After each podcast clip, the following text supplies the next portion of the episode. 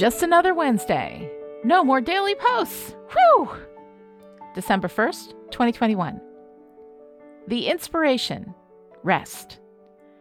Every person needs to take one day away, a day in which one consciously separates the past from the future. Jobs, family, employers, and friends can exist one day without any one of us, and if our egos permit us to confess, they could exist eternally in our absence. Each person deserves a day away in which no problems are confronted, no solutions searched for. Each of us needs to withdraw from the cares which will not withdraw from us. Maya Angelou wouldn't take nothing for my journey now. Whether you did nano or not, whether or not you've just expended a lot of energy hosting what is absolutely the worst holiday, whether you've been burning the midnight oil or taking it easy lately, rest is essential. I have never valued rest. From the time I was a kid, I valued my hustle, my work ethic, my dedication to getting as much done as possible, as quickly as possible, with as little rest as possible. Getting no sleep has been a badge of honor for me. No more. It's time to take days off, to engage only in activities that are restorative. If that's something active, that's fine, as long as it replaces more energy than it takes up. And if all you have the energy to do is lie in bed and nap, or read a book, or play a video game, then that's okay. Right now, we as a global culture are learning to value rest. It's a good lesson.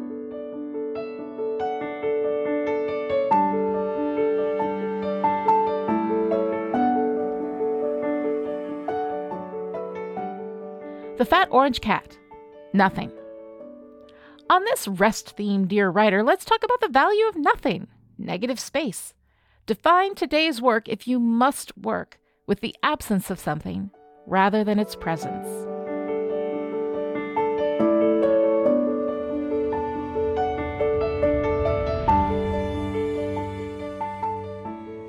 The trope vulnerability markers. I don't know if this idea is really a trope because I made it up and I think maybe a lot of people need to be aware of a thing in order for it to be a trope. Anyway, I just recorded the audio version of this chapter from the How Story Works book, and since today is about negative space, I thought I'd share this quick excerpt with you. One of the best ways to draw your reader in is to give them negative space in which to intuit what is happening based on what is not being textually said or acknowledged. You hint at vulnerability by pushing your character towards something and then watching them actively walk around it. The space your character avoids gives us a big clue as to where their vulnerability is. I call those clues vulnerability markers.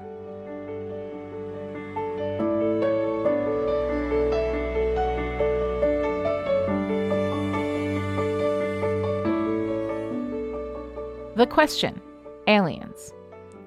When I said I would answer literally any question, I meant it. This one came from a random internet because y'all have apparently been busy or something. Anyway, here it is. Do you think that aliens exist? Some random internet page. Dear Snip, if you're talking about do I believe that non Earth based life exists in the universe, then yes, I believe that aliens exist. Pure probability models suggest this is almost certainly the case. Intelligent life? Eh, probably. But of course, that line of discussion will almost always lead you to the Fermi paradox, which basically boils down to if they exist, why haven't they visited us? To which my answer is if you were part of a civilization that advanced far enough to be able to travel the universe casually, would you want to deal with us? What could you possibly have to gain? Earth has no resources you need because you've already figured out how to get what you need to travel the universe. You're not war minded assholes who want to take over the Earth because if you were, you would have destroyed everyone on your planet before you ever got the technology together to achieve universal travel.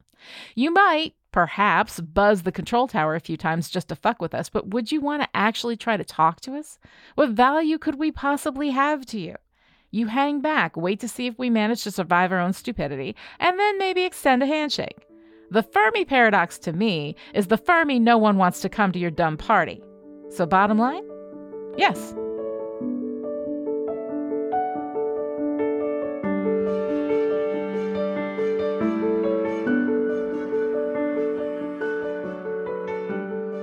The practical, parallel stories.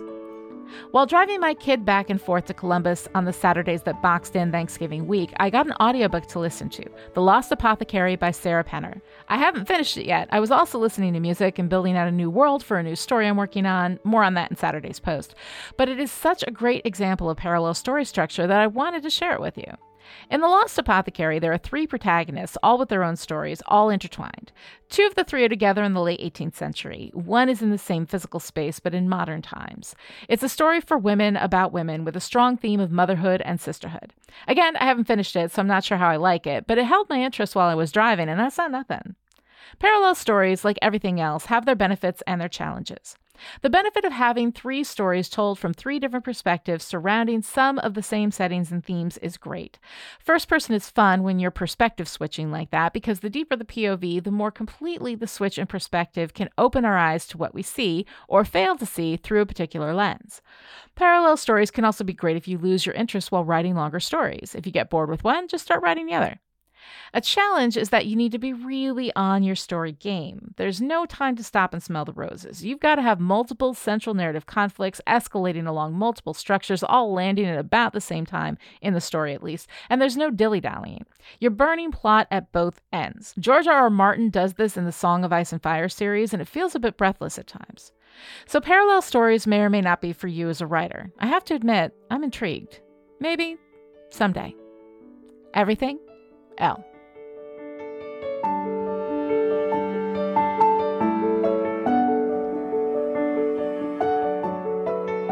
Drive time. Riding in trauma and bears, oh my. December 4th, 2021. Dear writer, my kids haven't learned how to drive. It was a double whammy of my not having a lot of time and them not wanting to learn. The result of this horrible oversight in my parenting was that I drove to and from Columbus in a single day twice in a week to fetch and return my oldest for Thanksgiving. It was exhausting, but also amazing. Ideas are flowing. I have a new story I'm working with, and it completely opened up for me just from driving and listening to music. I had Spotify play random songs based on my taste, and when I liked one for the book, I hit the heart on CarPlay and it was saved to my favorites, where I'll pull it out later when I build the soundtrack I'll use while doing the collage and writing. I'm kind of excited. I haven't had this much energy for writing in such a long time. And the thing is, I'd kind of given up. Trauma fucks with you hard. I'd grown up experiencing a constant low level IV drip of trauma without realizing it, but it wasn't until this last tangle with the trauma bear. And here I have a very cute yellow cartoon of a very happy bear holding up a paw full of honey. It's very cute. And I named him Trauma Bear. That I really understood what it does. And during this last bloody fight, I lost a lot. I couldn't read. I couldn't write. I couldn't listen to music. It wasn't just that it was hard, I couldn't do it. I thought I was never going to write another book again, ever. And let's face it, I still might not. But I am feeling the connection to the work again. My brain was overflowing with ideas, so much so that I had to tell Siri to hit up the voice memo so I could talk out what I was thinking while I was driving. I haven't had to do that in a very, very long time. It's so strange how I recognize trauma bear scars everywhere now. I see the scars in my marginalized friends, how their experiences in a society that treats them as lesser or broken create trauma, often generational, that lives in their bones. I see the scars in my coworkers who rush into meetings late, apologizing and seeming perplexed with themselves. They never used to be late to meetings. I can see the scars and responses in social media in strangers I don't even know. I'm compassionate now in a way I never used to be, partially because I've healed enough to be compassionate with myself, and partially because it's just so everywhere that my first response when someone is sad, angry, or distant is to look for the familiar trauma bear scars, and yep, there they are. So, why am I talking about trauma again? Because you have the scars too. I know you do without even hearing anything from you. I may not see you on social media, I may never hear from you in the comments or my inbox, but I know you have them because you live in a world full of global trauma, and all of us have gotten swiped by Trauma Bear. Even those of us who have been unreasonably lucky, who haven't gotten sick, who haven't gotten long COVID, who haven't lost anyone to this disease, we are living in a different, much scarier world. And that's where trauma comes from. When your sense of basic personal safety is threatened, that's when Trauma Bear comes in and takes a swipe at you. There is no one in this world who is aware of what's happening that doesn't bear the scars to some extent, even the lucky ones. I've become the unofficial trauma whisperer at work. I'll meet with someone on Zoom and they'll say something. I'm so sorry I'm late. Can't remember what we talked about last time. Fighting back tears and I don't know why. And then I tell them all about Trauma Bear and what it means, and that they should take breaks and naps and not expect to be at their best. Box breathing, small steps. Good enough is good enough. I made peace with all of that a while ago because my big tussle with Trauma Bear happened some years before the pandemic. For a long time, part of me has thought that Trauma Bear had swiped me too deeply and I would never get those parts of me back that he took. When the pandemic happened, I let him in to take his swipe. I knew there was no escaping him, but because I'd been in therapy for a long time before he came in, I knew how to handle him. Box breathing, small steps. Good enough is good enough. But then I took a long drive, the way I used to when I was going to give writing workshops or go to conferences. And I played music the way I used to when I was in Discovery for new stories.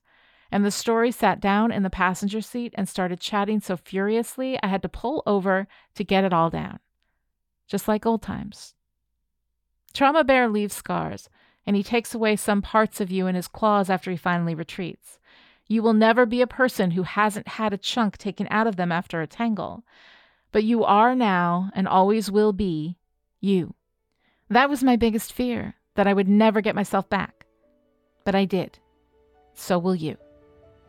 Everything, L.